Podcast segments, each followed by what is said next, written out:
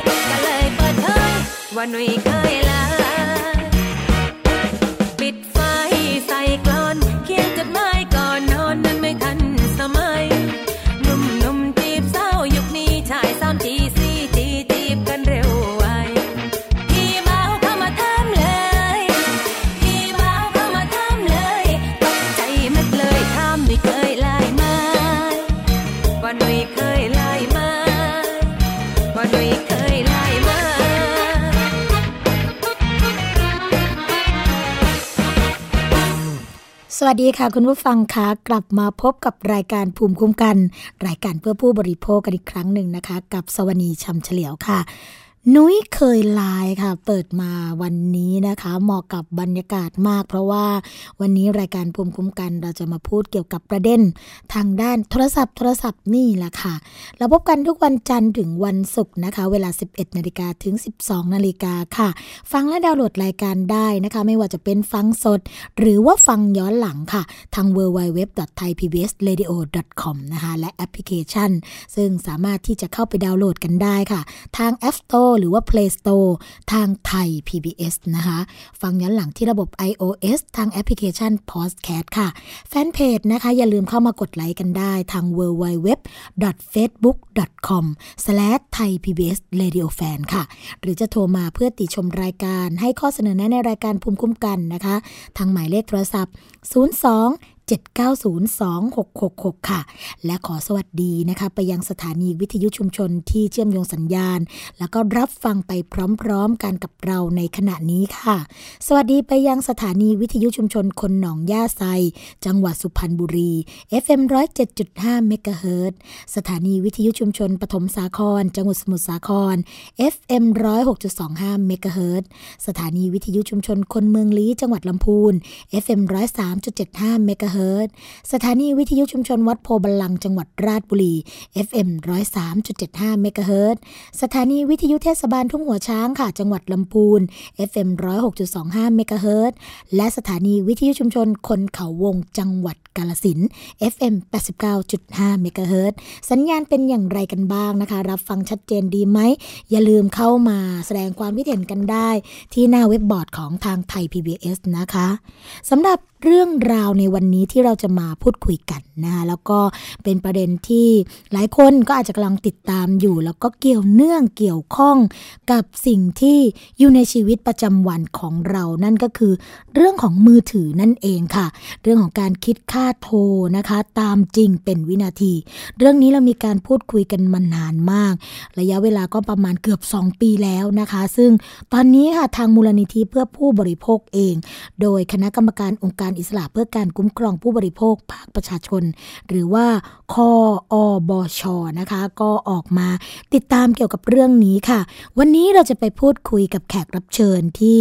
ติดตามเกี่ยวกับเรื่องนี้โดยตรงนะคะ แล้วก็ทำงานเกี่ยวกับเรื่องนี้มานานมากค่ะ คุณชลดาบุญเกษมนะคะอนุกรรมการด้านสื่อและโทรคมนาคม ในคณะกรรมการองค์การอิสระเพื่อการคุ้มครองผู้บริโภค ภาคประชาชนค่ะ ตอนนี้อยู่ในสายกับเราเรียบร้อยแล้วนะคะ สวัสดีค่ะ พี่ชลดาคะ วัสดีค่ะ ค่ะ เป็นยังไงกันบ้างคะสำหรับ 2 ปีที่ผ่านมานะคะ ที่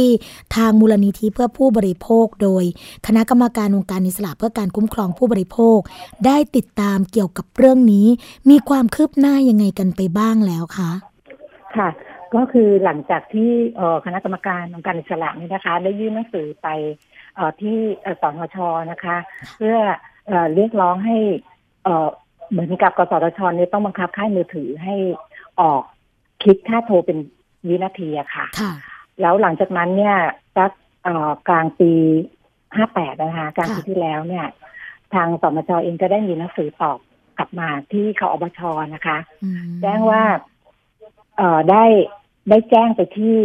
ค่ายมือถือไปที่กสทชเรียบร้อยแล้วนะคะ กสทชก็บอกว่าก็ได้ให้ ให้ทางบริษัทเนี่ยค่ะทางเครือข่ายเอ่อผู้อะไรนะเครือข่ายโทรศัพท์ต่างๆเลยนะค่ะคะค่ะดำเนินการตามนั้นนะคะอืมเอ่อทีนี้ตอนเนี้ยเอ่อเราก็ได้ข่าวมาว่าทางกทคเองเนี่ย ก็จะเปลี่ยนแปลงขอทบทวนมติ อันนี้อีกครั้งหนึ่งนะคะค่ะเอ่อทางเอ่อคอบชก็เลยออกมาเรียกร้องนะคะ ว่าให้กสทชเนี่ย หรือกทคเนี่ยกำกับดูแลเอ่อ ค่ายมือถือต่างๆ เหล่านี้ให้เป็นไปตามมติเดิมนะคะอืมค่ะ ค่ะ ซึ่งซึ่งตอนนี้ก็ผ่านมาสองปีแล้วเนี่ย ก็ยังไม่ได้เห็นว่าได้ทำตามมตินั้นนะคะ อืม เอ๊ะแล้วจริง ๆ แล้วมีมติออกมานะคะ เมื่อประมาณช่วงปี 2558 ว่าอะค่าโทรเนี่ยค่ะ ต้องคิด เป็นจริงนะตามวินาทีที่ใช้งานทุกรายการที่มีการส่งเสริมการขาย แล้วทำไมในปี 2559 เมื่อช่วงกลางปีที่ผ่านมาเนี่ยในส่วนของกสทช หรือว่ากทคถึงได้กลับกลายหรือว่ามีมติที่อาจจะมีการทบทวนเกี่ยวกับเรื่องนี้นะคะ เป็นเพราะว่ามีการประมูล 4G ไป หรือว่ามีเงื่อนไขอะไรเพิ่มเติมเข้ามาหรือเปล่าคะค่ะ จริงๆแล้วเนี่ยในเงื่อนไขการประมูล 4C เนี่ยนะคะ ได้มีการระบุ ได้มีการระบุว่าให้คิดค่าโทรเป็นวินาทีนะคะอืมเอ่ค่ะออย่างน้อยเนี่ยหนึ่งโปรโมชั่นนะคะค่ะในเงื่อนไขการประมูล 4G เลย แต่ปรากฏว่าเออทางค่ายมือถือเองเนี่ยก็ได้ออกเงื่อนไขนั้นมานะคะอืมแต่ว่าก็จะเป็นโปรแบบว่า เออหลอกลวงชาวบ้านว่า เออก็จะแพงกว่าโปรโมชั่นที่เป็นแพ็กเกจค่ะ อืมอย่างผู้บริโภคอย่างเงี้ยค่ะ เวลาเราใช้เราใช้โทรศัพท์นะคะ แล้วก็โทรไปโทรมาเนี่ย ปรากฏว่ายังไม่ถึงยังไม่ถึงนาที อันนี้คือเขาปัดเศษขึ้นเลยใช่ไหมคะคุณชลดา ใช่ค่ะ คือจริงๆนะเอ่อทางฝ่ายผู้บริโภคเนี่ยเรียกร้องว่า คุณต้องคิดตามจริงเป็นวินาทีไม่ปัดเศษนะคะอืมตรงเนี้ยเอ่อเขาพยายามทำให้หลงประเด็นค่ะ นะคะ เราไม่ได้เรียกร้องให้คุณน่ะไปออกโปรเป็นวินาทีใหม่อืมนะคะค่ะไม่ต้องไม่ต้องมีโปรทางเลือก เอาโปรเดิมนี่แหละค่ะโปรเดิมที่เขาคิดอยู่เนี่ย เอ่อจะเป็นเอ่อเอ่อแพ็กเกจเนี่ยรวม Data ด้วยเนี่ยเป็นเท่าไหร่นะคะค่ะแต่ทุกวันเนี้ยเขาคิดค่าโทรเนี่ยปัดเศษตลอดนะคะ สมมุติว่าอืมแพ็กเกจสามร้อยเก้าสิบเก้าบาทโทรได้สามร้อยนาทีเนี่ยค่ะโทรจริงๆอะไม่ถึงสามร้อยนาทีนะคะค่ะพอพอหมดสามร้อยนาทีที่เขา ที่เขาบอกเราเนี่ย เขาก็จะคิดเราส่วนเกินนาทีละบาทห้าสิบอืมเพราะฉะนั้นผู้บริโภคเองเนี่ย จะต้องเสียค่าใช้จ่ายส่วนเกินตรงเนี้ย ทุกเดือนนะคะอืมถ้าเกิดว่าเราไม่ได้ควบคุมการใช้งานของเราอื้อหือได้ได้ดีจริง ๆนะคะค่ะอันเนี้ยเราถือว่าเป็นการหลอกลวงผู้บริโภคนะคะอืมถ้าคุณคิดตามจริงว่าเราใช้กี่นาทีคุณก็คิดตามนั้นค่ะมันก็จะทำให้ เออเขาเรียกว่าแฟร์ๆกันนะคะ แล้วก็เออ ผู้บริโภคเองก็ไม่ได้ถูกเอาเปรียบถ้าคุณบอกว่าสามร้อยเก้าสิบเก้าบาทโทรได้สามร้อยนาที เราก็ควรจะโทรได้สามร้อยนาทีจริงอืมค่ะๆนะคะโอ้ปรากฏว่าปัจจุบันนี้ถ้าเกิดใครสมมติใช้โปรโมชั่นนี้ว่า 399 บาทโทรได้ 300 นาที แต่เพราะว่าปัจจุบันนี้มีการปัดเศษกันนะคะไอ้300 นาทีเนี่ยก็เลยกลายเป็นว่า โทรไม่ถึงหรอกอาจจะเหลือ 100 นาทีนะแต่ว่าถูกคิดไปแล้ว 300 นาที เพราะว่าถูกปัดไป แล้วถ้าเกิดเกิน 300 นาทีที่เขาตั้งเอาไว้เนี่ย เราต้องจ่ายเพิ่มอีกเป็นนาทีละ 1 บาท 50 สตางค์แบบนี้พอฟังใช่ดูนะคะผู้บริโภคก็ถูกเอาเปรียบมาก ๆเลย เรื่องนี้มีการร้องเรียนเข้ามาที่องค์การอิสระเยอะไหมคะพี่ชลดา เยอะค่ะ คือในในส่วนของทั้งคนร้องเรียนเข้ามานะคะ แล้วส่วนตัวด้วย เราก็ได้ใช้โทรศัพท์เหมือนกันใช่ไหมคะค่ะเราก็พบว่า ทุกเดือนเลยนะคะ เราใช้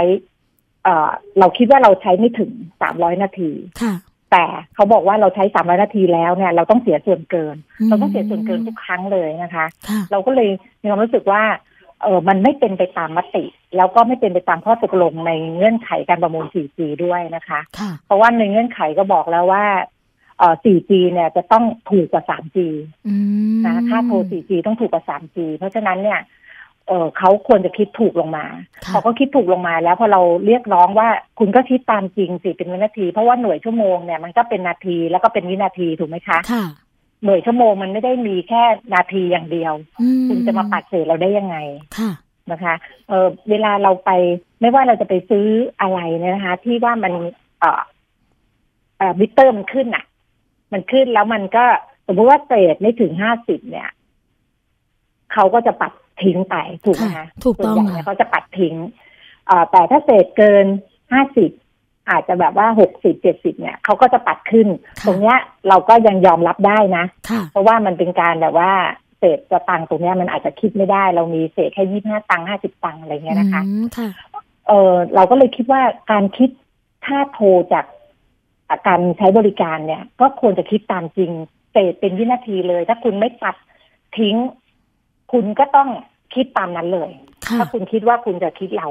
ตามนั้นอืมเราก็ไม่ว่าอะไรนะคะ แต่นี่คุณเล่นเอ่อหนึ่งนาทีสองนาที หรือเอ่อหนึ่งนาทีสองวินาทีหรือหนึ่งนาทีห้าวินาทีเนี่ย คุณก็ปัดเราขึ้นเป็นสองนาทีเลยโอ้โหอย่างเงี้ยเราคิดว่าเป็นการเอาเปรียบเรามากนะคะค่ะเออมันก็จะเพิ่มค่าใช้จ่ายตรงนี้ขึ้นมาอืมโดยประชาชนเองเนี่ยอาจจะแบบว่า เออไม่เป็นไรหรอกบาทสองบาทสิบบาทยี่สิบาทอะไรเงี้ยนะคะ แต่คุณคิดดูนะคะ คนใช้บริการโทรศัพท์เนี่ยเป็นล้านล้านๆเลขหมายค่ะอ่าส่วนเกินตรงเนี้ยมันมันคืออะไรคะมันคือกำไรของเขาเราเราไม่ว่านะคะทำธุรกิจก็ต้องมีกำไรนะคะ แต่มันก็ควรจะเป็นธรรมอืมถูกไหมคะกำไรตรงนี้มันก็ควรจะเป็นธรรมกับผู้บริโภคด้วย ถ้าคุณจะคิดค่ะเอ่อคิดเราเป็นนาทีหรือวินาทีเนี่ยคุณก็ต้องมีความเป็นธรรมนะคะ ค่ะ โอ้พี่ชลดาพูดแล้วเห็นภาพเลยนะคะ เพราะว่าอย่างบางทีโทรไป 1 นาที 2 วินาทีแบบนี้เนี่ยกลายเป็นเราโทร 2 นาทีไป แล้วถ้าเกิดทบไปเรื่อยๆเรื่อยๆเรื่อยๆแน่นอนเลยค่ะ โปรโมชั่นที่เราเลือกเอาไว้ 300 นาที 200 นาทีหมดไปอย่างรวดเร็วอย่างแน่นอนนะคะ ทีนี้ในการขับเคลื่อนค่ะเรื่องนี้เนี่ยเป็นเวลาเกือบ 2 ปีแล้วนะคะ แล้วก็ยังคงต้องเรียกว่าไม่มีความคืบหน้าเลยจากหน่วยงานที่เกี่ยวข้อง ยังมีการจะมาทบทวนกันทบทวนมติกันไปนะคะ ตรงนี้ในส่วนของการอิสระค่ะ มีข้อเสนอเกี่ยวกับเรื่องนี้ยังไงบ้างคะค่ะ ตอนนี้เราก็คือทำได้ก็คือการเรียกร้อง การยื่นหนังสือ การฟ้องร้องนะคะ คือตอนนี้เราคิดว่าเราจะยื่นหนังสือนะคะเเพื่อที่จะให้ปปชเนี่ยตรวจสอบการทำงานนะคะว่า ถ้าคุณไม่ได้ทำตามมติเนี่ย มันเป็นการละเลยการปฏิบัติงานหรือเปล่านะคะหรือว่า เอ่อยังไงนะคะเพราะว่าเราก็ไม่รู้หรอกว่ามันมีเรื่องของผลประโยชน์หรือเปล่าเรื่องของอะไรทำไม่เข้าใจว่าทำไมถึง เอ่อมองไม่เห็นจุดนี้นะคะ ก็พยายามจะเบี่ยงประเด็นตลอดเลยว่าเอ่อโปรโปรวินาทีน่ะ ประชาชนไม่ซื้อ เนื่องจากว่ามันแพงกว่าโปรแพ็กเกจปัจจุบันก็แน่นอนนะคะ ถ้าคุณบอกว่าคุณออกมาเป็นโปรวินาทีวินาทีแล้วเท่านี้เท่านี้เนี่ย มันก็ต้องแพงกว่าแพ็กเกจอยู่แล้วถูกไหมคะ เราไม่ต้องการอย่างนั้น เราต้องการให้คุณคิดไอ้โปโปปัจจุบันของคุณนี่แหละ แต่คุณต้องคิดเราเป็นวินาทีค่ะ อย่าปัดเศษเท่านั้นคือข้อเรียกร้องของผู้บริโภคค่ะชัดเจนและก็ตรงประเด็นนะคะ เพราะว่าสิ่งที่ผู้บริโภคต้องการเราเองก็ไม่ได้ต้องการที่จะเอาเปรียบผู้ประกอบการ เพียงแต่ผู้ประกอบการเองก็อย่าเอาเปรียบเราในฐานะผู้บริโภคเกินไปนัก เพราะว่าสิ่งที่เราต้องการก็คือ ให้คิดเป็นวินาทีนะคะ ถ้าเกิดว่ามันเกินไปเป็น 50 วินาที อันนั้นก็อาจจะขึ้นเป็น 2 นาทีไปได้หรือว่าเกิน 25 นาทีอะไรเออ5 25วินาที อันนั้นผู้บริโภคก็รับได้ แต่ถ้าเกิดเกินแบบ 1 วินาที 2 วินาที แล้วปัดเป็น 2 นาที อันนี้เรารับไม่ได้จริง ๆนะคะ แล้วก็อีกส่วนหนึ่งที่ทางพี่จรดาบอกไปก็คือผู้บริโภคเนี่ยอาจจะเตรียมเรื่องเพื่อที่จะดำเนินการฟ้องร้องด้วยใช่ไหมคะ ถ้าเกิดว่าเรื่องนี้ไม่ได้รับการแก้ไขนะคะ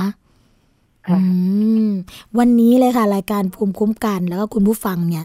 ได้ข้อมูลประเด็นที่ชัดเจนมากเลยค่ะ จากพิจารณาเพราะว่าหลายคนอาจจะกำลังสงสัยนะคะว่า เอ๊ะโปรโมชั่นที่ตัวเองกำลังใช้อยู่ในปัจจุบันนี้เนี่ยถูกเอาเปรียบหรือเปล่า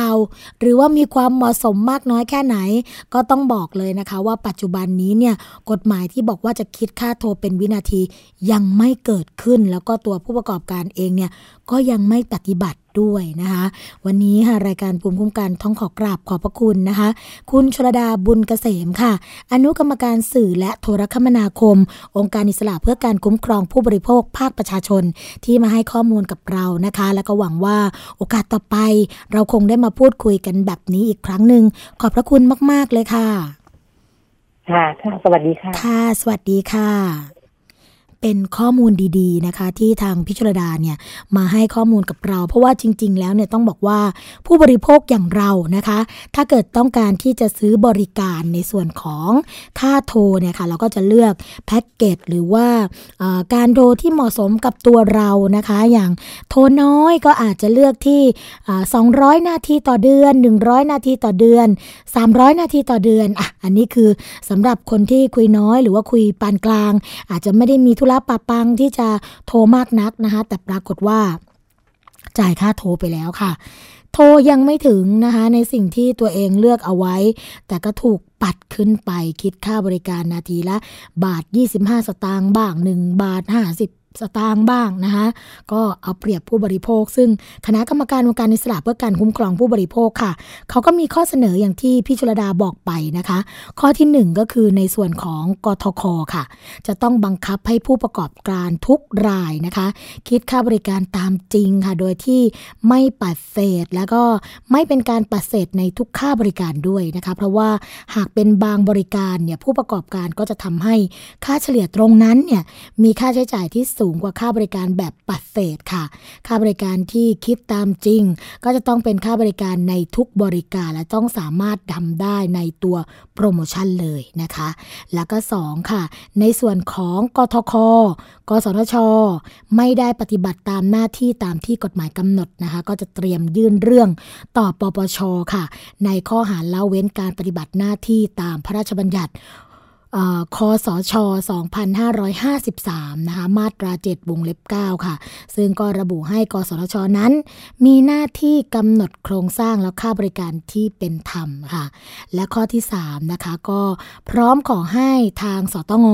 เข้าไปตรวจสอบว่าหน่วยงานราชการทั้งหลาย ได้ใช้จ่ายเงินไปให้เกิดประโยชน์สูงสุดสำหรับราชการจริงหรือไม่นะคะ ทางด้านคุณสารีอองสมหวังค่ะเลขาธิการมูลนิธิเพื่อผู้บริโภคออดีตประธานคณะกรรมาการปฏิรูปการคุ้มครองผู้บริโภค สภาปฏิรูปแห่งชาตินะคะ ก็กล่าวค่ะว่า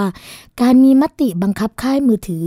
คิดค่าโทรตามจริงเป็นวินาที ถือเป็นเรื่องที่ต้องกระทำเป็นการเร่งด่วนค่ะ เพื่อเป็นการคุ้มครองผู้บริโภค แม้จะมีทุกหน่วยงานสนับสนุนรวม แต่ผ่านไปเกือบจะ 2 ปีนะคะ ความคืบหน้าในเรื่องนี้กลับมีน้อยมาก เพราะว่าผู้บริโภค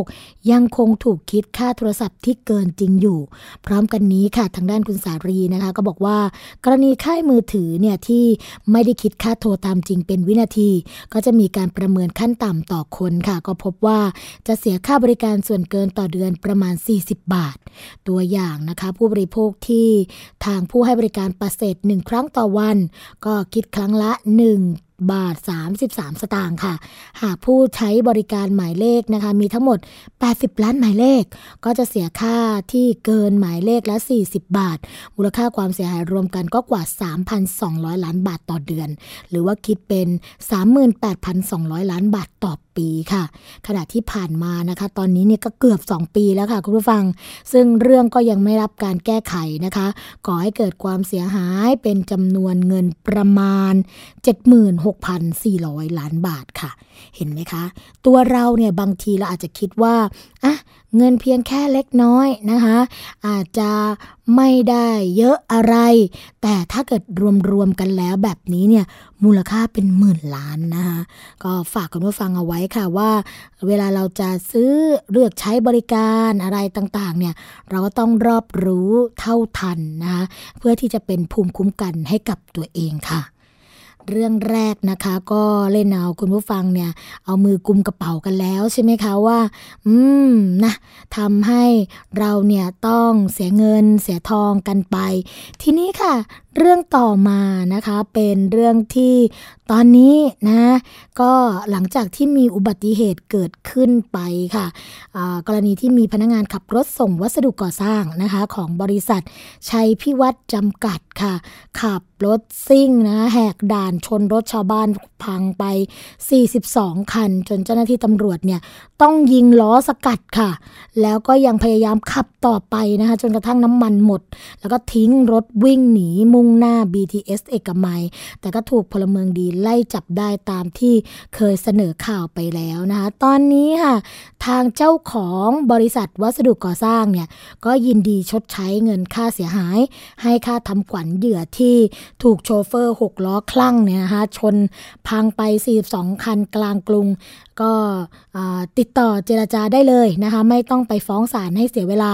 ขณะที่พนักงานสอบสวนค่ะก็แจ้ง 7 ข้อหาหนัก คุมตัวคนขับรถส่งสารอาญาใต้แล้วค่ะ ด้านหัวหน้าฝ่ายขนส่งของบริษัทนะคะก็เข้ามาอบอกว่าเข้ามาทำงานได้ 4 เดือน ไม่มีท่าทีผิดปกติก็งงนะคะว่าไม่เข้าใจว่าชนแล้วทำไมถึงหนีค่ะ ส่วนความคืบหน้านะคะผู้สื่อข่าวก็รายงานว่า เจ้าหน้าที่ตำรวจสอนอท้องหล่อค่ะ ก็ควบคุมนายเอกพจน์ยศสิริอายุ 27 ปี ไปฝากขังที่ศาลาญากรุงเทพใต้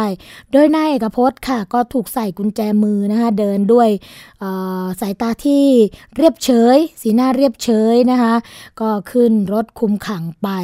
ขณะที่พันตำรวจโทนพดลสามารถ รองผู้กำกับการสอบสวนสอนอทองหล่อค่ะ ก็เปิดเผยว่ายอดผู้เสียหายนะคะของสอนอทองหล่อมีทั้งหมด 32 คันสอนอมักกะสันมี 10คัน และจักรยานยนต์อีก 8 คัน รวมทั้งหมด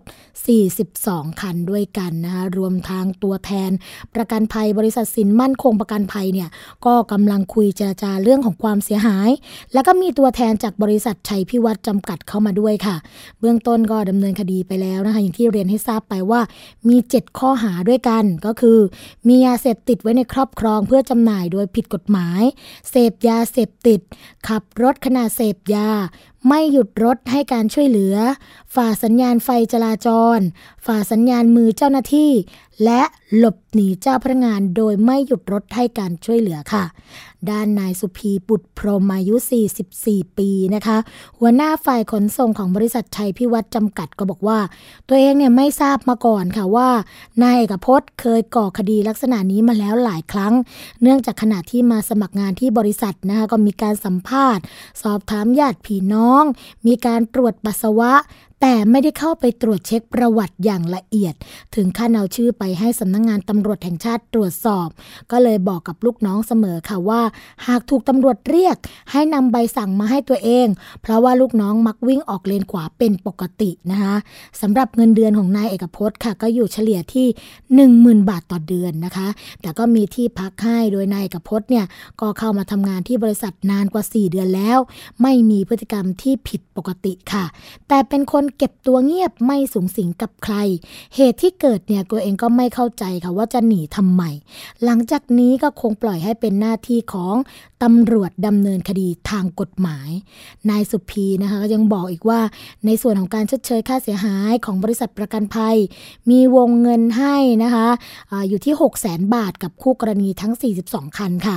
ต้องเฉลี่ยแยกกันไปแต่ละเคสนะคะ แล้วก็ตัวเองก็คิดเอาไว้ค่ะว่าค่าความเสียหายน่าจะเกิน 2 ล้านบาท ทางผู้เสียหายไม่พอใจกับวงเงินที่บริษัทประกันภัยชดใช้ให้นะคะ ทางบริษัทชัยพิวัตรเองเนี่ยก็ยินดีที่จะชดใช้ค่าเสียหายส่วนต่างที่เกินโดยที่ไม่ต้องไปยื่นเรื่องฟ้องร้องนะคะ ให้มาติดต่อกับตัวเองได้เลย แล้วก็จะมีการนัดเจรจา แล้วก็เตรียมพิจารณากับบริษัท ให้มีค่าทำขวัญให้กับผู้เสียหายทั้งหมดด้วยค่ะ ก็ถือว่าเป็นความรับผิดชอบที่ดีนะคะของผู้ประกอบการ เพราะว่าน้อยนักนะคะคุณผู้ฟังที่จะมีการชดเชย ชดใช้กันผ่านการเจรจาไกล่เกลี่ยโดยที่ไม่มีการยื่นฟ้องคดีต่อศาลแบบนี้นะคะก็ฝากเอาไว้นะคะสำหรับผู้ประกอบการดีๆ แบบนี้ เราก็จะสนับสนุนนะคะแล้วก็เป็นกำลังใจให้ในการที่จะทำดีต่อไป ส่วนผู้ประกอบการที่ อาอาจจะทุนทรัพย์น้อยนะคะ แล้วก็ปล่อยให้เป็นหน้าที่ของบริษัทประกัน ในการดำเนินการจัดการเรื่องต่างๆเนี่ยแล้วท้ายที่สุดก็คืออค่าเสียหายจากบริษัทประกันไม่เพียงพอต่อความเสียหายที่เกิดขึ้น ก็ต้องย้อนมาฟ้องกับบริษัท ก็ต้องขึ้นโรงขึ้นศาลกันไป ตรงนั้นก็ อยากจะฝากเอาไว้นะคะว่า เบื้องต้นเนี่ยย่างน้อยตัวของผู้เสียหายก็แค่ อยากจะให้มีการเจรจาไกล่เกลี่ย แล้วก็แสดงความรับผิดชอบ เบื้องต้นมาก่อน ก็ลดปัญหาเรื่องของการฟ้องร้องเป็นคดีความนะคะช่วงแรกของรายการภูมิคุ้มกันค่ะ เดี๋ยวเราพักกันไว้สักครู่หนึ่งนะคะ เดี๋ยวมาพบกับช่วงที่ 2 ของรายการ พร้อมกับนานาสาระดีๆ ที่สวนีนำมาฝากเช่นเคย พักกันสักครู่ค่ะ เกราะป้องกัน เพื่อการเป็นผู้บริโภคที่ฉลาดซื้อ และฉลาดใช้ ในรายการ ภูมิคุ้มกัน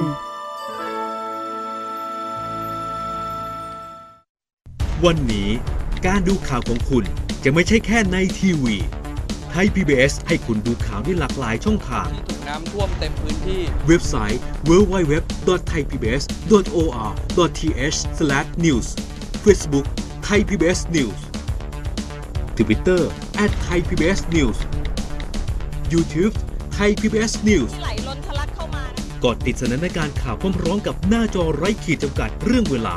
เข้าถึงรายละเอียดได้มากกว่า ไม่ว่าจะอยู่ณจุดไหน ก็รับรู้ข่าวได้ทันที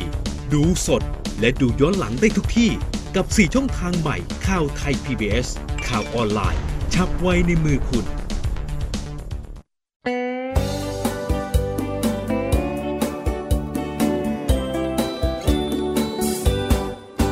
กล่าวข่าวสารที่เป็นประโยชน์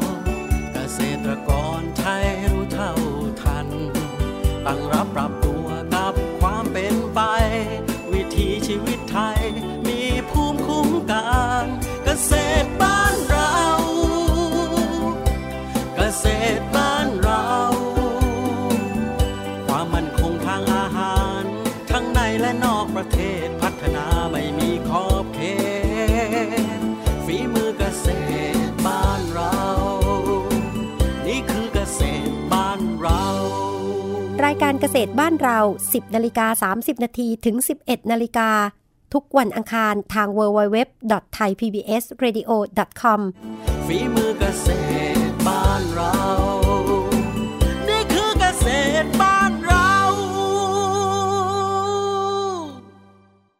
คุณเชื่อหรือไม่ ครีมหน้าใสขาวเร่งกระปุกเดียวเอาอยู่ 3 วันเห็นผล กาแฟลดความอ้วนเร่งด่วน 7 วันลดลง 10 กิโล ผลิตภัณฑ์เสริมอาหารผิวขาววิ่งเปล่งประกายออร่าภายในหนึ่งสัปดาห์ ถ้าคุณเชื่อ คุณกำลังตกเป็นเหยื่อโฆษณาโอ้อวดเกินจริง อยากสวยอย่าเสี่ยง อย่าหลงเชื่อคำโฆษณา ผลิตภัณฑ์สุขภาพโอ้อวดเกินจริง อยากสวยแบบไม่เสี่ยง ค้นหาความจริงที่ถูกต้องได้ที่ www.oy.com หรือ Oy Smart Application ด้วยความปรารถนาดีจากสำนักงานคณะกรรมการอาหารและยากระทรวงสาธารณสุข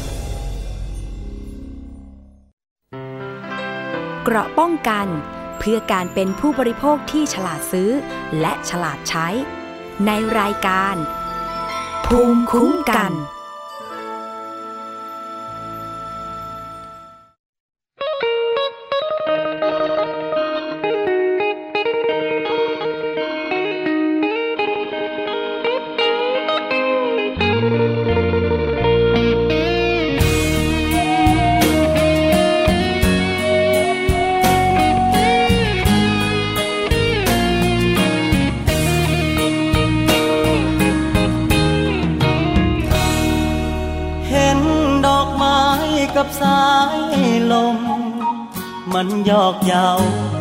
คิดทอดเจ้าเด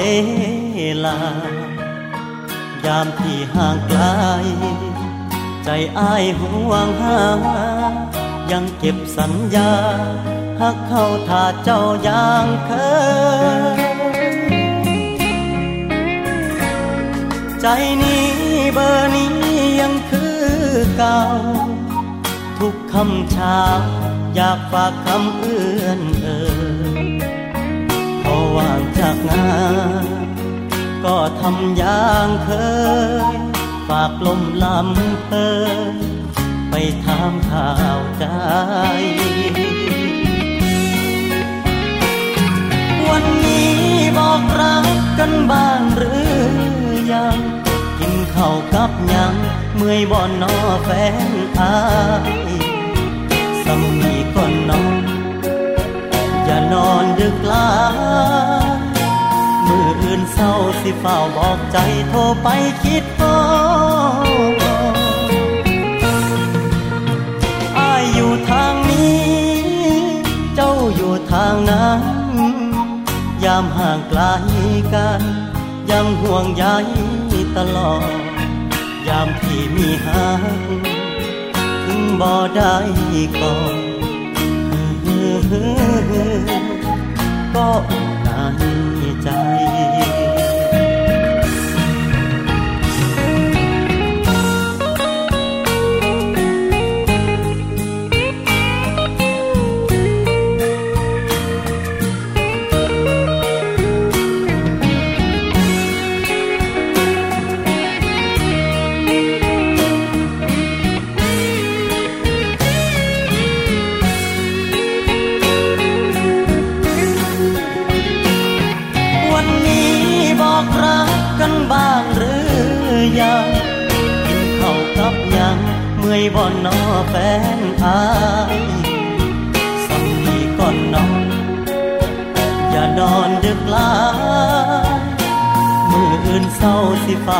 ใจโทรไปคิดพออายอยู่ทางนี้ เจ้าอยู่ทางนั้น ยามห่างไกลกันยังห่วงใยตลอด ยามที่มีหักถึงบ่ได้ก่อนก็อุ่นใน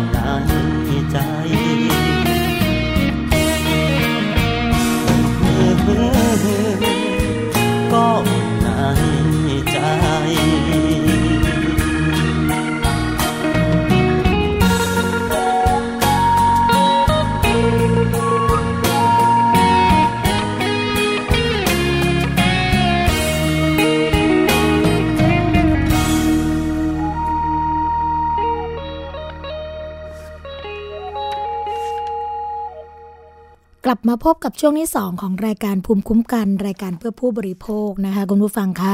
เราพบกันทุกวันจันทร์ถึงวันศุกร์ค่ะ เวลา 11นาฬิกาถึง 12นาฬิกานะคะดำเนินรายการโดยดิฉัน สวนีชัมเฉลียว คุณชนะทิพไพรพงศ์คุณยศพรพยุงสุวรรณค่ะ ฟังและดาวน์โหลดรายการได้นะคะทั้ง www.thaipbsradio.com ค่ะ ไม่ว่าจะเป็นฟังสดหรือว่าฟังย้อนหลังนะคะ หรือว่าจะฟังผ่านแอปพลิเคชันทางมือถือค่ะ ทางไทย PBS นะคะ ฟังย้อนหลังที่ระบบ iOS ทางแอปพลิเคชัน Podcast ค่ะ กดไลค์ที่หน้าแฟนเพจนะคะทั้ง www.facebook.com/thaipbsradiofan ค่ะ หรือจะโทรมาเพื่อติชมรายการ แจ้งสัญญาณการรับฟัง ประเด็นที่อยากจะทำให้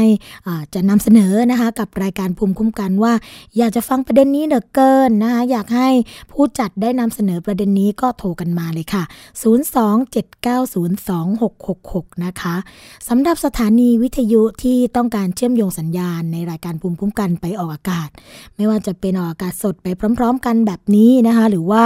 จะเป็นฟังย้อนหลังก็ได้ค่ะ ก็แจ้งกันเข้ามาทาง www.thaipbsradio.com นะคะ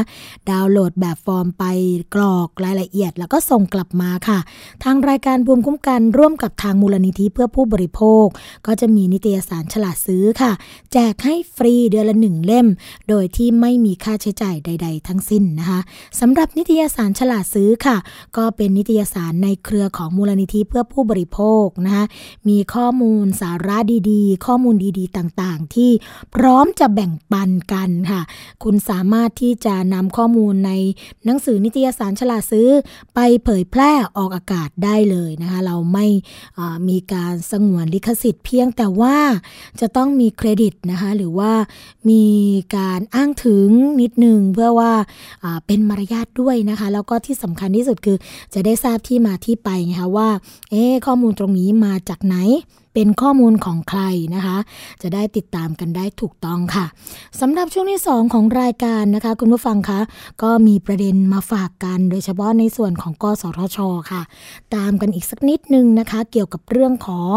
การขยายเวลาจ่ายเงินประมูลทีวีดิจิตอลค่ะ ตามมาตรา 44 นะคะ ซึ่งทางด้านคุณถากรตันทสิทธิ์ เลขาธิการคณะกรรมการกิจการกระจายเสียง กิจการโทรทัศน์ และกิจการโทรคมนาคมแห่งชาตินะคะก็เปิดเผยค่ะว่าทางสำนักงงาน กสทช ก็เตรียมที่จะนำคำสั่งหัวหน้าคณะรักษาความสงบแห่งชาติ ฉบับที่ 76 ทับ 2559 นะคะ เรื่องมาตรการส่งเสริมการประกอบกิจการวิทยุ กิจการกระจายเสียง วิทยุโทรทัศน์ และกิจการโทรคมนาคมค่ะ เพื่อประโยชน์สาธารณะ โดยอาศัยอำนาจตามมาตรา 44 เข้าที่ประชุมบอร์ด กสทช ในวันที่ 28 ธันวาคม 2559 นี้เพื่อรับทราบต่อไปค่ะ ทั้งนี้นะคะในส่วนของคสชค่ะ ก็มีคำสั่งอยู่ 3 ประเด็นก็คือ 1. ให้การช่วยเหลือแก่ระผู้ประกอบกิจการโทรทัศน์ ภาคพื้นดินในระบบดิจิตอลนะคะ ประเภทบริการธุรกิจระดับชาติ หรือว่าทีวีดิจิตอลจำนวน 22 ช่อง คือให้ขยายระยะเวลาชำระค่าใบอนุญาตทีวีดิจิตอลจำนวน 6 งวดค่ะ จากเดิมที่ผู้ประกอบการเสนอ ซึ่งการชำระเงินค่าชนะประมูลในใบอนุญาตไปแล้วจำนวน 3 งวด ในงวดที่ 4 ซึ่งจะครบกำหนดในเดือนพฤษภาคม 2560 ค่ะ ผู้ประกอบการสามารถชำระได้หลังเดือนพฤษภาคม โดยต้องเสียอัตราดอกเบี้ยตามประกาศ อัตรา MLR ของธนาคารแห่งประเทศไทย ซึ่งแนวทางดังกล่าวเนี่ยไม่ได้บังคับผู้ประกอบการทีวีดิจิตอล โดยสำนักงานกสทช ค่ะ จะทำหนังสือแจ้งไปยังผู้ประกอบการทีวีดิจิตอลทั้ง 22 ช่อง โดยผู้ประกอบการรายใดมีความประสงค์ จะเข้าเงื่อนไขตามประกาศคสช ฉบับที่ 76ทับ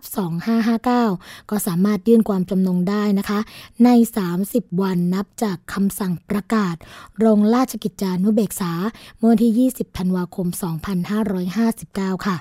สำหรับประเด็นที่ 2 นะคะก็คือ มีคำสั่งให้สำนักงงาน กสทช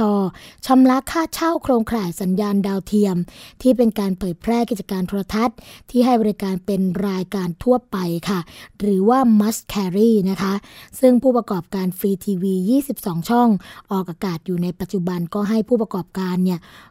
เป็นไปตามกฎหมาย must carry ค่ะ โดยประกาศดังกล่าวนะคะ กสทช ก็กำหนดค่ะว่า ผู้ประกอบการที่ชนะการประมูลมูลทีวีดิจิตอลจะต้องออกประกาศให้ครบทุกช่องทางนะคะ ที่ออกอากาศได้เพื่อให้ประชาชนเนี่ย รับชมได้ตามสิทธิขั้นพื้นฐานค่ะ เนื่องจากทีวีดิจิตอลทั้ง 22 ช่อง เป็นกลุ่มฟรีทีวี จึงต้องออกอากาศในโครงข่ายดาวเทียม และเคเบิลทีวีค่ะ ทั้งนี้นะคะคุณผู้ฟังคำสั่งดังกล่าวเนี่ยก็ให้สำนักงาน กสทช และก็กองทุนพัฒนากิจการกระจายเสียง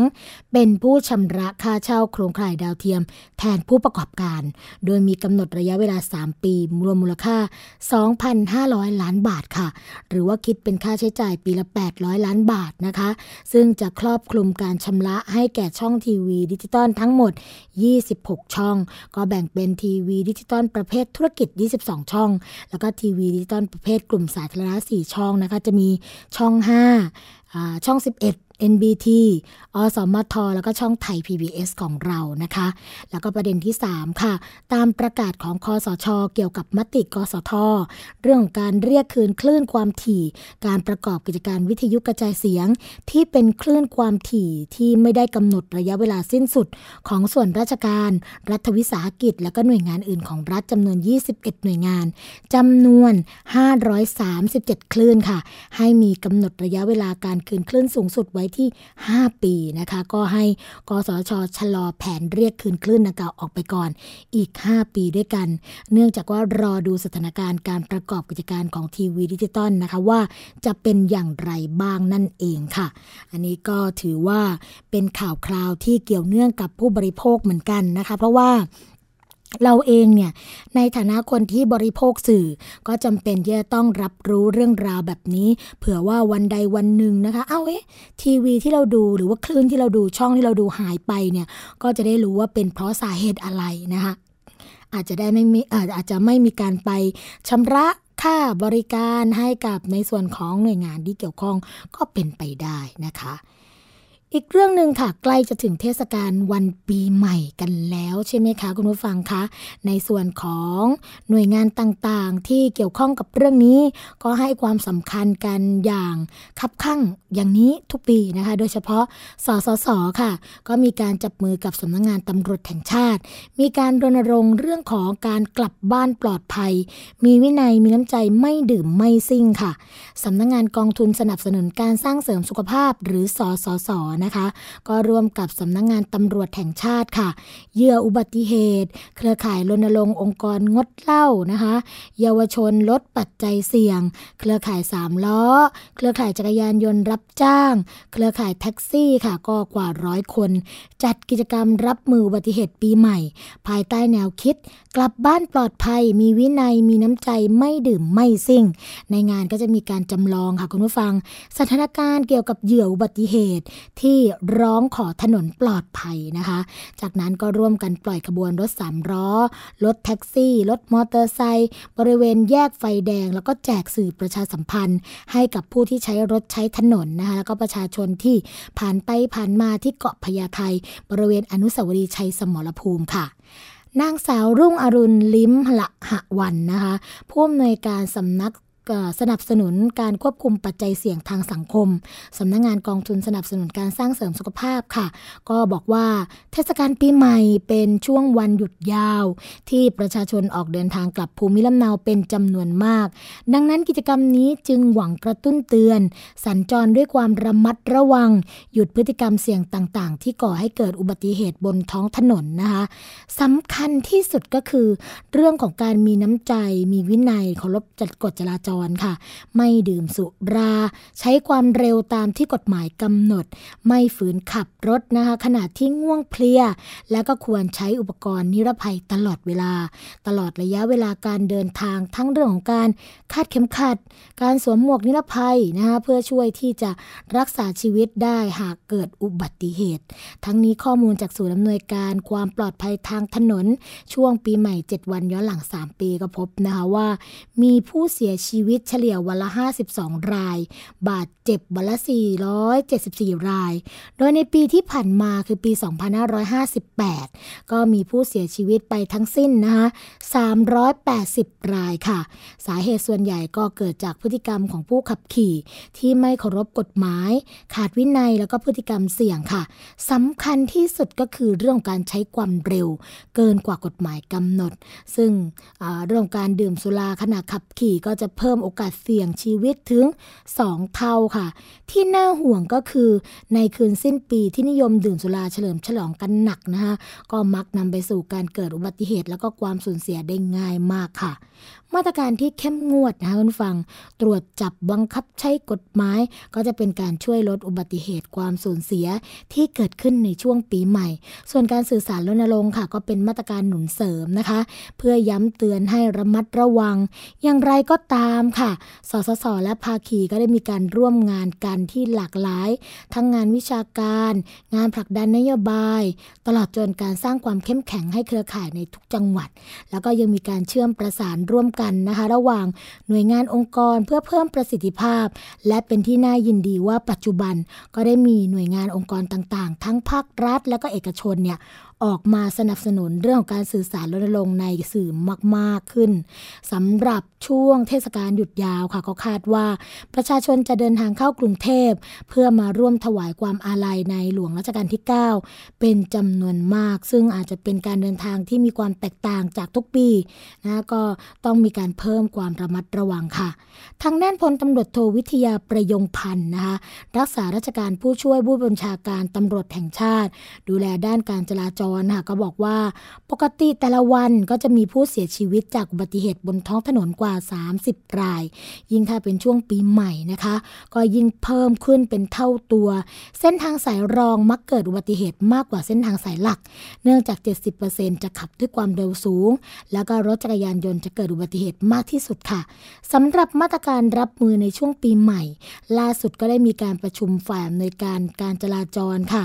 ทางตำรวจทางหลวงตำรวจภูธรด่านชุมชน แล้วก็ฝ่ายต่างๆ ก็เน้นย้ำค่ะมีอยู่สองส่วนสำคัญก็คืออำนวยความสะดวกในงานจราจร จัดเจ้าหน้าที่ประจำจุดเสี่ยงทางโค้งทางลาดชัน ทั่วประเทศเลยนะคะจำนวน 2,602 จุดค่ะ จุดประชาสัมพันธ์เลี่ยงเพื่อบรรเทารถติดสะสม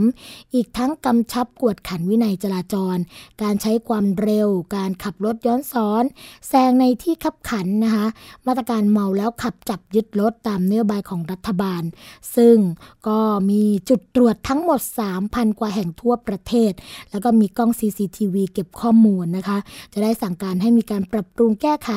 สภาพเส้นทางป้ายเตือน ทั้งนี้ก็ขอความร่วมมือประชาชนค่ะให้เข้าใจด้วยเวลาที่ตำรวจต้องตั้งด่าน แล้วก็มีจิตสำนึกในการรับผิดชอบต่อตัวเองและผู้อื่นค่ะ ไม่ไปละเมิดกฎหมาย เช็คสภาพรถก่อนออกเดินทาง มีความพร้อมพักผ่อนให้เพียงพอ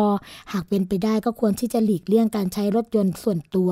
หันไปใช้รถสาธารณะค่ะ เนื่องจากสองปีที่ผ่านมาอุบัติเหตุเพิ่มขึ้นส่วนหนึ่ง ก็มาจากคนที่หันไปใช้รถส่วนตัวนั่นเองค่ะ ขณะที่นายวีระบุญรอดหรือว่าคิวนะคะศิลปินวงฟลัวค่ะ ก็บอกว่า จากอุบัติเหตุถูกรถจักรยานยนต์ชน ขณะเดินข้ามถนนเมื่อ 4 เดือนที่ผ่านมา ก็ทำให้ต้องนอนห้อง ICU ค่ะ เพื่อรักษาการเลือดคลั่งในสมอง กระดูกไขปลาร้าหัก กระดูกขวาหักนะคะก็คือบริเวณขาเนี่ยเดินไม่ได้นานกว่า 3 เดือนค่ะ เหตุการณ์นี้ค่ะก็ทำให้ตัวเองรู้สึกนะคะว่าจะเลิกดื่มสุราตลอดชีวิต เพราะรู้สึกว่าชีวิตเรามีค่าค่ะ ต้องหันมารักชีวิตมีสติมากขึ้นกว่าเดิม จากเมื่อก่อนเวลาดื่มสุราก็จะกลายเป็นคนอารมณ์ร้อนหงุดหงิดโมโหง่ายทะเลาะวิวาทใช้คำพูดไม่ดีนะคะช่วงที่ผ่านมาดื่มหนักมากไม่รักษาสุขภาพ พอสิ่งไม่ดีเข้าสู่ร่างกายดื่มทุกวันไม่เมาไม่เลิก หมดเงินไปกับสุรากว่า1ถึง2,000 บาทค่ะ แต่วันนี้เนี่ยกลับมาเป็นคนใหม่ ฟื้นฟูตัวเอง หลุดพ้นจากสุราได้มาหลายเดือนแล้ว ก็อยากฝากบอกนะคะว่าปีใหม่นี้ควรที่จะละเลิกฉลองอย่างมีสติ อย่าให้เทศกาลความสุขต้องกลายเป็นเทศกาลเจ็บตายพิการค่ะ โดยเฉพาะในช่วงเวลานี้นะคะ ที่คนไทยอยากทำสิ่งดีๆ ถวายในหลวงรัชกาลที่ 9 เป็นโอกาสอันดีค่ะ ที่จะ ปฏิบัติบูชา ด้วยการตั้งใจเลิกดื่มน้ำเมาตลอดชีวิต ซึ่งก็ถือได้ว่าเป็นบุญกุศลอันยิ่งใหญ่ถวายพระองค์ท่านนะคะนนี้ก็เป็นสิ่งที่หลาย ๆ ฝ่ายหันมานะคะเพื่อที่จะทำให้สังคมของเราดีขึ้น เกิดความปลอดภัยมากขึ้นสำหรับผู้บริโภคที่จะเดินทางสัญจรไปมานะคะ อันนี้ก็ฝากบอกกันไว้เหมือนกันค่ะคุณผู้ฟังเนื่องจากว่า ตัวของอสวนีเองก็เป็นหนึ่งในผู้ที่ใช้รถใช้ถนนนะคะ แล้วก็ช่วงปีใหม่นี้เนี่ยทางที่ปกติแล้วก็จะอยู่บ้านตลอดนะคะไม่ค่อยได้ออกไปไหน เพราะว่า 1. รถเยอะ 2. คนเยอะต้องไปแย่งกันกิน แย่งกันใช้สิ่งต่างๆ นอกบ้านนะคะ ก็ไม่ได้สะดวกสบายอย่างที่คิด แล้วต้องมาเจอกับสิ่งที่เป็นอันตรายตามท้องถนนแบบนี้เนี่ย ก็ไม่ค่อยจะรู้สึกดีเท่าไหร่นะคะ ก็อยากจะฝากคนที่ใช้รถถนนร่วมกันด้วยค่ะว่า รักษาน้ำใจให้กันนะคะ มีวินัยจราจรแล้วก็มีเขาเรียกว่ามีการปฏิบัติตามกฎหมายหรือว่ากฎระเบียบที่วางเอาไว้ เท่านี้อุบัติเหตุก็จะลดลงแล้วค่ะ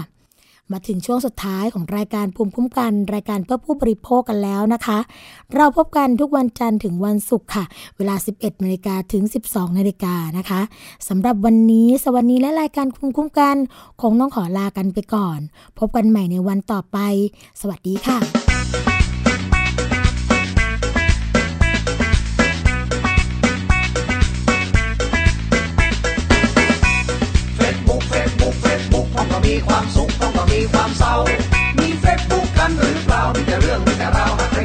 บุ๊กโอ้ สวัสดีครับ ไอ้เหิน ดีดีดีฮ่าไอ้เหินกินข้าวแล้วกะครับ งูงี้งูงี้โอ้แล้วไอ้เหินจะไปไหนนี่ จุบุจุบุโอ้ไอ้หยังของมันนี่ เออเนี่ย ตั้งแต่หันมีเฟซบุ๊กกับเปิ้ลนี่นะมายอมออกบ้านไปไหนเลยเนาะอัจราอีอีกิ้วกิ้วฮ่าฮ่าฮ่าโอ้ไอ้หยังเนี่ยถามก็บ่ตอบ อู้ก็บ่อู้ ได้ก็จุบุจุบุงุงี้งุงี้ไอ้หยังก็บ่ฮู้เฮ้ยอ๋อเหรอ เฮ้อเฮ้อเฮ้อไอ้ยะโอ้ไอ้หยังล้ำเหลือนี่ เออนี่ ได้ข่าวว่าอันพี่ลุนเมียไอ้เหินน่ะ มันไปมีกิ๊กใหม่อีกบ่ใช่มาใช่มาใช่อะ เขายังรักกันอยุเหมือนเดิม จุบจุบจบจบน่ารักอะโอ้อู้ภาษาอหย่างก็บ่ฮู้เรื่องบ่เฮ้ยให้อย่าไปแล้วเนอะเครเครบาย จุบจุบแสรด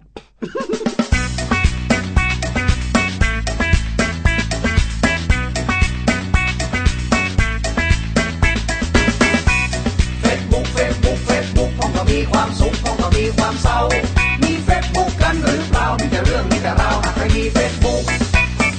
โอ้สวัสดีครับไอ้เหิน เออ ดีดีดีกินข้าวไงแล้วก็ครับวันเนี้ย ยังเลยเบยเล่นโอ้พอดีเลย วันนี้ผมซื้อจิ้นควายมา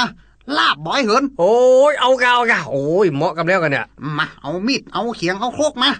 เออ คิงลาบอยู่นี่เนอะเดี๋ยวไอ้ไปเก็บพักกำเดียวได้มา โอเคเลยโอ้ ไอ้เหินมันยังไปเก็บพักกลับมาเมินเตะเมินว่ามามาสักเตือบ่เฮ้ยโอ้มามาสักเตือลงไปตวยซ่อพอสักกำเหรอโอ้ไอ้หยังเนี่ยยังมามานั่งไทยหู้พักอย่างใดไหนไอ้เหิน เออนะดูใครอย่าลงเฟซนู่นพักกาดนี่โอ้มุมได้มุมจัดดีบ่เฮ้ยโอ้เดี๋ยวเดี๋ยวเดี๋ยวเดี๋ยวฟังไปเด็ดพักป้อมเด้อได้ขอทายสักท่าอยู่ เดี๋ยวขี่ขี่ขี่ไปก่อนก็ได้ไอ้ตัวไป โอ้ อันก็เข้าใจมาเนอะเดี๋ยวเออลาบมันจะคายนะ เออได้ทายนี่ผมกเออใกล้แล้วแล้วนะำอืมโอ้โหเรียบร้อยละลาบมือนี้ เครื่องในก็เหมาะพักกับก็งาม น้ำเพียก็ร้าย งามไส้ไอเลนละวันนี้ งดเข้าหนึ่งองค์ขะล่งควายนอน จะกุยกินแล้วเนอะหยุดสต็อปโอ้ไอหยังอะฟังกินเด้ออหยังไอเหินเดี๋ยวเดี๋ยวเดี๋ยวเดี๋ยวต้องถ่ายรูปลงเฟซก่อนโอ้ไอหยังจะไทยหูบแหมละเออกำเดียวอะคิงฟังกินเด้อ โอ้หานี่บ่เฮ้ย เออเฮ้ยมุมนี้งามเฮ้ยโอ้โหคนในปุ๊สุดยูนอยากเดี๋ยวอยากเดี๋ยวเดี๋ยวเดี๋ยวเดี๋ยวเดี๋ยวอุ้ยเข้าใจ เอามุมนี้หัมุมหนึ่งปอกาปอกาเดี๋ยวใจเย็นฟังกินด้วยนะ เดี๋ยวเดี๋ยวเดี๋ยวเดี๋ยวให้เรายอดพักกาดเนี่ยไปเป็นโฟกราวโอ้อยากเอาเดี๋ยวเอาถ้วยจิ้นแลบมาเป็นแบล็กกราวอยู่ตั้งหลังปุ๊บโอ้โหอยากเข้ากับอยากมาครับแฟกกาวโพกาวอหย่างกับบ่หูบ่เฮ้ยเออไอ้เล่นคีไปเอาน้ำเย็นมาไปหืม ในกระติกน้ำแข็งขนาดที่ไหน เดี๋ยวให้ไปจัดพร็อพแหมหน่อยโยนเออจัดพอบอยู่เข้าใจเนอะอยากกี่เข้านะเออโอ้อยากเข้ากับอยากนี่จะถ่ายรูปเนี่ยเข้าใจแฮไปเอาน้ำกระติกอะไรอย่างนั้นเขาเออนั่นเตอะบ่เฮ้ยอย่าเล่นหาว่าเราบ่ได้หักเลือดละลาบควายเนี่ยนี่อย่ามาก็มาโจดหมดอะพอฮะโอ้นายเอาเมาก็ถ่ายรูปลงเฟซถ่ายรูปอยู่ฮะน่ะก็คิดจะบอกเฝ้าอะโอ้หานี่บ่เฮ้ยเฮ้ยบ่ได้หักเลือดแล้วบ่เฮ้ย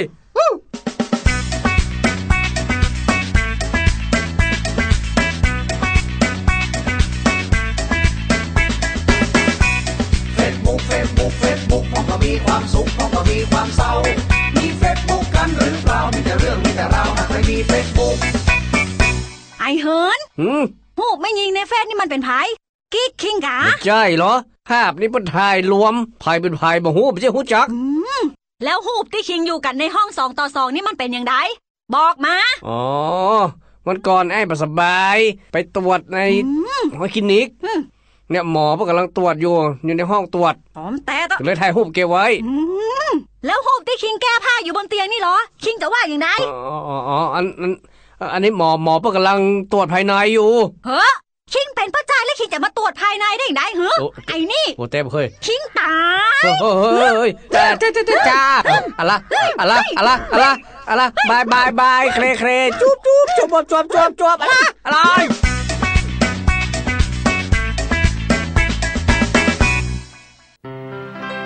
เกราะป้องกัน เพื่อการเป็นผู้บริโภคที่ฉลาดซื้อ และฉลาดใช้ ในรายการ